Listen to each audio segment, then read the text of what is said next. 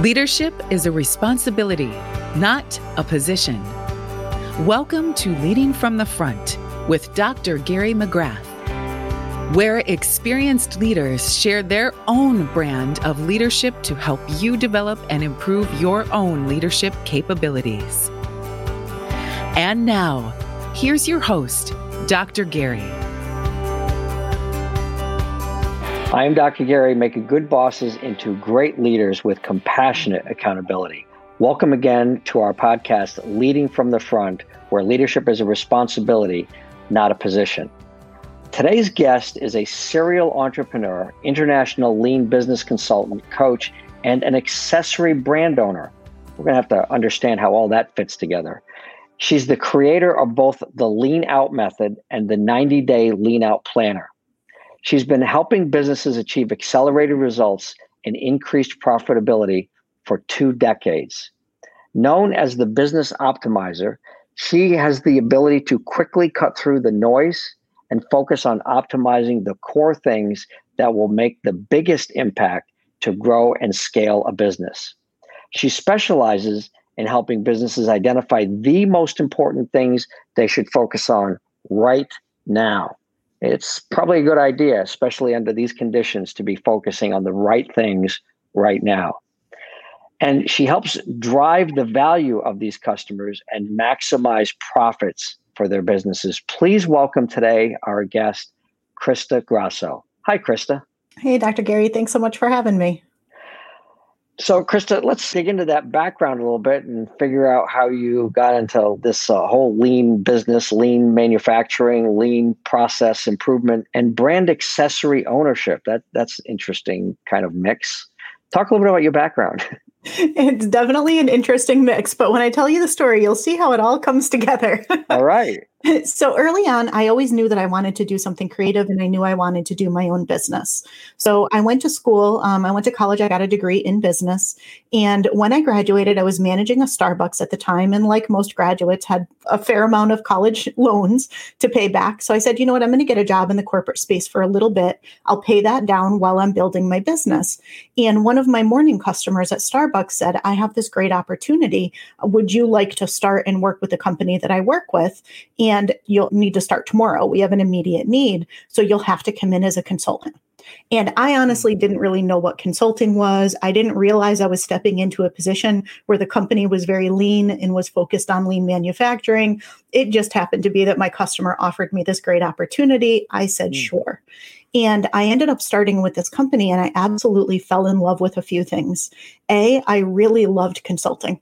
I thought that that was great. I really loved doing some form of project management where I was taking these big initiatives and actually delivering them and helping people break them down into manageable pieces and know what to work on at the right time.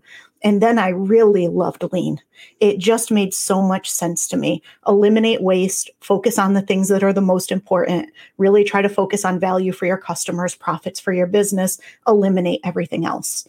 And so it all just came together and it ended up becoming something I was really passionate about, which was surprising to me because I thought I was going to be a jewelry designer or a photographer or do something really creative. And so what I ended up doing is I continued down that path. I've actually been a lean business consultant now for more than 20 years. Absolutely love that and retain that. But I did also launch my jewelry business, which is called Criscara, and it's a global accessories brand. And I made a lot of mistakes early on in that business that ended up leading me to launch what I call the lean out method, which mm. is I've taken those concepts that I use with the big corporate consulting clients that I work with, and I make them really applicable to small business owners, entrepreneurs, solopreneurs, people who provide a service, as well as people who sell products, and really help them get focused on value and profit and eliminate all of the waste and the noise in their business. So go back for a second. When you were first introduced to lean, what was it about lean that resonated with you? Because it really sounds like it helped kind of do something to you internally in your brain, in your soul. Is like something clicked. What was that? Yeah, it's such a great question. And so I'm by nature, I'm just a natural optimist, right? I don't remember who the first person is who called me the the business optimizer, but that being said, it's I just naturally like to find the quickest, most efficient, most effective way of doing something. It's just kind of how I'm built. To me, it's like a puzzle. I look at something and I'm looking at the pieces and saying, how can I make this better? How can I get more out of this? And that's what lean does and so I fell into it and I could see the results that the company was getting, how much better they were performing than their competitors, um, just how much of a different workplace it was. People actually seemed much happier than some of the other places I'd been because they were focused on the things that mattered and they weren't caught up in unnecessary process and overhead in the things that tend to really frustrate people. Mm. And so it just felt like home for me. It was my happy place for sure. And yeah. it just made so much sense that I've since since now helped so many companies implement it. And it just, I think it changes the whole culture of a company, not only just the results that they get, but it just changes the culture of how people approach work and think about things and really gets that focus on value for customers, which I, I think is so important. That's how we stay in business, but also the profitability for the business. Well, and you know, so the value for the customers, what strikes me is when you, you know, you use the word Starbucks. I was a manager of a Starbucks, and Starbucks talks about the customer experience, right? Mm-hmm. And really, what I'm hearing you talk about though is more of the employee experience and how by helping them focus on the right things and the right priorities, you improve their work life, you improve their ability to be able to stay focused. And distractions can be a real problem, mm-hmm. right? So, how do you do that? How do you go about combining this idea of Starbucks and what you did with them and the work you did with Lean and then your creative part with the jewelry? All of this stuff kind of coming together to help entrepreneurs because the thing that's fascinating about this to me is kind of big company, lean approach, total quality management, all that kind of stuff, right? Focus on the right things. And then taking it down to the small business. And you've done both Mm-hmm. How did you bring that together? And what does it what does it look like? If I was a small business person and you say, Yeah, I do all this stuff, what does it look like? How do you engage somebody in that? Yeah, absolutely. So I, the lean out method that I developed, I did four pillars very specifically because I think there's some things that you need to do in a certain order to get really clear on what those things are that are actually producing value and profit, as well as some things that you need to do on a repeat basis to make sure that you're continuing to focus on the right things. And so the first pillar is context. And I think it's so important no matter the size or type of your business, right? I do this with the Fortune 10 companies I work with. I do this with the solopreneurs I work with. And it's what is your context? So what is the vision that you have?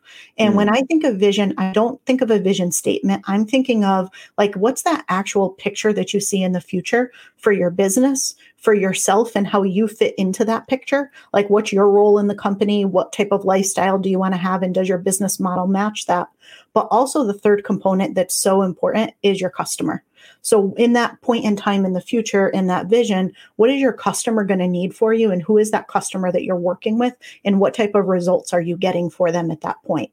And so when you know that, you know that long term vision, to me, that's the first step in getting lean because you have to know where you're going. So you know if the decisions you're making and the things you're saying yes to are directionally correct and are going to take you to that destination that you want to get to. And so to me, vision answers the question is it the right thing when you think about whether you should be doing something in your business? And then the next thing you do is you set near term goals. So you've got this long term vision. Now you need to create a near term goal. So let's say a 90 day goal. And that helps you answer the question is this the right thing right now? because hmm. sometimes things are right, but you don't need to do them right now. And when you pile too much on right now, you either end up overwhelmed and overworked, or the things that you're doing, you're spread so thin that you're not getting the proper results out of them. Let's back up for a second to the vision because what I heard was not just a vision of their business, but a vision of their life and looking at it to be more holistically with a small business. And we know as entrepreneurs, you and I, being entrepreneurs, know how being able to balance all this is really a challenge sometimes. So what I'm hearing you say is that you create a vision that's much more holistic, much broader in a in a life sense. How do you go about? do you ever get resistance on that? Do you ever get owners that are just like, I just want to work on the business, and you know, I don't want to get involved, you know, my personal life, or you ever get resistance with that, or what's the response you get from entrepreneurs about that stuff? So the irony is that most people come to me because they're on the the like verge of burnout. They ah. have for so long put such a focus on the business and ignored the business life balance and ignored mm. all of those other facets that they're at the point where they are realizing they can't keep going the way that they're going it's too much, it's too overwhelming. Usually people come to me because they want to level up their business, they want to scale, but they cannot imagine adding anything else to their plate. They know mm. they have way too much going on and they've lost the ability to think strategically in their business because they're just tactically putting out fires all day long and their to-do list is so long that they have just you know an endless amount of things that feel crushing to them and so that's usually when people come to me. So when I say we're going to paint a vision and we're actually going to look and we're going to look holistically and we're going to look at your business and your life and your lifestyle and make sure that your business matches what you actually see for yourself. And we're going to look at your customer. For them, usually it's a breath of fresh air. Now, right. they don't always know how to do it. That's where I have to help them with it because if they've been so focused on the business, it's not intuitive, but they do usually welcome it. Sure. And if they knew how to do it, they wouldn't need you, right? They wouldn't right. need me. our leadership programs are the same. As we say, everything is inside out. Mm-hmm. I have to, as a business owner, I have to take care of myself and know what my balance is so that then I can provide service to the employees who can then provide service to the customer. It doesn't mm-hmm. happen any other way but to take care of each level at each step in that way. So it sounds like you're really onto something. Yeah coming forward now, how did you get started? You know, you started kind of as a consultant. Did you just keep going that way? And then how did you apply this to your jewelry business? Because you said you had some challenges with your jewelry business that taught mm-hmm. you a few things as well. Yeah, so um, the I've I've always kept to the consulting, still do that, really enjoy doing that piece of it. But what was the catalyst for me creating Lean Out Method and actually starting to work with small business owners in addition to the big companies were the mistakes that I made in my own jewelry business. So I had um, for many years had just a little handmade jewelry business. It did pretty well. I got it to a certain level of success where I said I'm going to launch this new business and I'm going to scale it, and I did and I scaled really quickly. And I kind of, my eyes were bigger than my stomach, and I ended up investing way too much money. I went all in on some of the wrong things. At the same time, the market in the accessory space changed really dramatically. So, the business model that I had and the business model that I started with and invested a lot of money and time into ended up changing. And so there were just a lot of things that were happening. And I'm looking one day and I'm saying, I'm getting all of these amazing results for these companies that I'm consulting with yet I'm struggling in my own business. What's the disconnect here? And I realized that I wasn't applying lean in my own business, which was silly because I had a product based business. I was mm. manufacturing product mm. and I was doing so many of the same things, but I hadn't made the connection because the companies I was working with were these big, huge global multi billion dollar brands. I have this little baby accessories business. I wasn't connecting the two until I realized. And that was the catalyst for me starting the lean out method. And so what was the what was the catalyst? When did when did that hit you? There's got to be a day or a moment when you were, you know, it's like the what am I thinking? I mean, oh my gosh, I'm doing mm-hmm. all this consulting. Why don't I do it for myself? Right? What? How did that transpire? Oh yeah, it was a very clear moment. So ah. I had at the time I had sales reps and I had showrooms who were representing me. That was a lot of what happened in the accessory space. And I kept getting feedback from them that I needed to lower my prices and the only way I could do it was to move production to China. I mm. heard this repeatedly. And one day I had the call with my sales rep who said, Listen, you're not going to make it. You have to move to China. You have to do it. You just, I know that you want to do things in the US. That's great. But this is the only way you're going to be successful. And I hung up the phone with them and I just remembered thinking really hard on it. And, you know, I respect any business decision somebody makes, but for me personally, when I think about my values and what was so important to me in my business, I wanted my product 100% made in the US. I wanted US jobs. I wanted to be able to see, touch the quality of it myself. And so for me, it was a real defining moment. Do I make the decision to give up on my business because I don't want to take it to China? Do I decide, you know what, this is how I'm going to survive, get over it, just take it to China? Or do I figure out another way? And I decided I was going to figure out another way. And that was when I started to look at I've gotten all this success for these other businesses. There's got to be a way I could do something in my own business. Mm. And I mean, I was told I was absolutely crazy because I went back to my sales reps, I went back to my showrooms, and I said, I will drop my prices, I will improve my quality, and I will keep absolutely everything in the US. And I'm sure they were like, haha, new business owner, sucker, this is not going to work, right? Mm-hmm. Yeah. and, um, I was told on multiple occasions, it was basically a fantasy and it wasn't possible. And if it was possible, other people would have done it. And so I absolutely did it. I have a very successful accessories brand. Everything's 100% made in the US. And I run a very, very lean business now. And I've helped many other people do that as well once I figured out how to take those concepts that I was doing with the big brands and apply it down to my much smaller business. So it sounds like what you did was by maintaining the quality and the distribution of your products here in the United States, you used lean to get rid of all of the other stuff that were between the manufacturer and the sale so that you could still offer this at a at a reasonable price. So you figured out a way to improve the, the supply chain completely what it sounds like. Yeah. Yeah supply chain all of the processes everything end to end kind of value stream of everything that i did from the time a customer found out about my brand to the time they purchased to the time they purchased again as well as looking at how i made my product right? I started making my product like an artist. I didn't start making my product like a, a, manufacturer. I did everything very complex and very intricate, and it it needed a lot of labor and it needed a lot of extra pieces. And when I looked at it and said, is there a way to simplify this? And I think mm. no matter what your business is, a really powerful question to ask, no matter what you're doing, is is there a way to simplify this? Because the answer is usually yes. And so I looked at it through fresh eyes and just reimagined everything I was doing to simplify it while still providing just as good, if not better, of a product.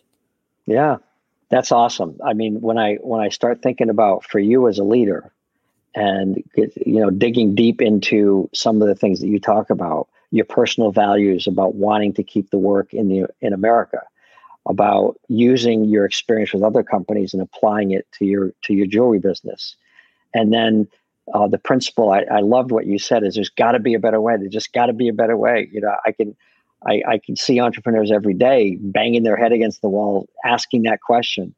And I can I can remember a mentor of mine saying, you know, if you've only got one option, then you don't have options. You just got one direction, and it's just and you're not thinking hard enough.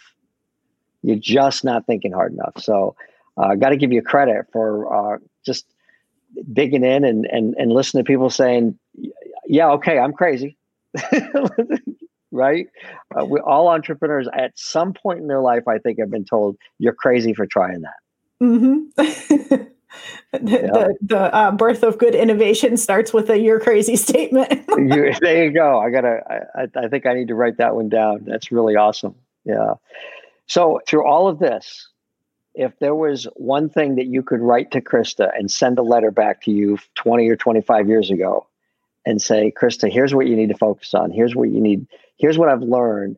And what I would like to tell the young Crista is this. What would that be? That's such a great question. And I think, honestly, we go into business a lot of times, and I know I certainly did, thinking that there's a way to do things. And I certainly thought there was a way I needed to approach the sales of jewelry in my business. I had to have showrooms, I had to have reps, I had to wholesale, I had to pre produce my collections, I had to know exactly what my customer wanted, mind you, without actually asking them what they wanted, you know, and yeah. so all of these things that I thought I needed to do, and I didn't need to do any of them. I could have approached it a very different way. And I could have approached it much simpler right from the beginning. And I think, you know, if I were going back in time, I would just probably tell myself what is the simplest, quickest way to get a product to market, to find that product market fit. I'd focus on minimum viable product, MVP, right? At the time, I was not thinking about that in my own business. Mm. And I think so often we overcomplicate things. I know I certainly did. And so I think that would have been the advice I would have given myself is keep it simple, focus on a minimum viable product get your product market fit and your profitability down before you try to scale and go too big too fast. So, what I'm hearing you talk about is when you're going into this, there's a lot of preconceptions about the way you think you need to do things, how to do it. But also, I'm going to say, out of inexperience, an understanding of the overly complex nature of what you're doing. And through experience, knowledge, and learning and training and just mistakes, you learn how to make things simple. And I think that what I heard you say is your training or your background in lean created a way of thinking. You know, and I think of lean, it's it's stripping things down, it's simplifying it to the core important things that you need to focus on. And that's what I'm hearing you say. And through this path that you've taken, you've really mastered that. Mm-hmm. Yeah, absolutely. That's a great way to say it. And it is the other thing that's really good about lean is it forces you to think through each step. Mm. And it forces you to think at a more granular level so that you can see what's actually important and what's actually working and what's not. And when you think that way, I think you naturally do less to you know achieve greater value achieve greater profit because you're actually thinking it through you're not whitewashing this big huge thing and saying oh i'm just going to do this you're actually thinking through what's it going to take to do that and you just have a more realistic understanding and expectation of what's possible and what result you're going to get yeah yeah, so it takes me back to thinking about the Pareto principle, which is the 80 20 rule, right? Mm-hmm. So I'm going to get 80% of my results from 20% effort. And if I take an approach where I look at the whole process and I say, what 80% can I get rid of? Mm-hmm. You know, in order to get me the maximum output. Because a lot of times there's a lot of fluff. There's a lot of things that are that we've overcomplicated with time that can be eliminated, right? And that's what your mm-hmm. whole process does. Yeah. And and on top of all that, you keep it in America. I love that. Absolutely. I, you know, I mean, I won't say never, but I can't imagine or foresee a future where I would ever change that. well, what you've taught us today, Crista, is no matter what, when we look at that right in the face, we have to ask ourselves the question Is there a way? Is there a way for me to do it, it, it with this value and this approach and keep it in America? And I think that sometimes there's ways to work through others to come together and collaborate on that and work with everybody in the supply chain that could make it a win for everybody. And that's what i think you've done. Yeah. Thanks yeah it's been a it's been a wild ride so far and i look forward to what's next. I wish you well on what's next and i want to thank you for being our guest today on this podcast crista. Thank you very much. Thanks so much for having me. I'm dr gary making good bosses into great leaders with compassionate accountability Thank you for listening again to Leading from the Front, where we help leadership become part of your culture, your organization, and make it a responsibility, not just a position. Take care and be well. Thanks for being with us on Leading from the Front with Dr. Gary McGrath. Remember to subscribe to this podcast on Apple or wherever you get your podcasts. For more information about the work Dr. Gary is doing, visit statarius.com. S T A T A R I U S.com. Music for Leading from the Front is provided by Peter Katz. For more of his music, visit peterkatz.com. This podcast is a part of the C Suite Radio Network. For more top business podcasts, visit c-suiteradio.com.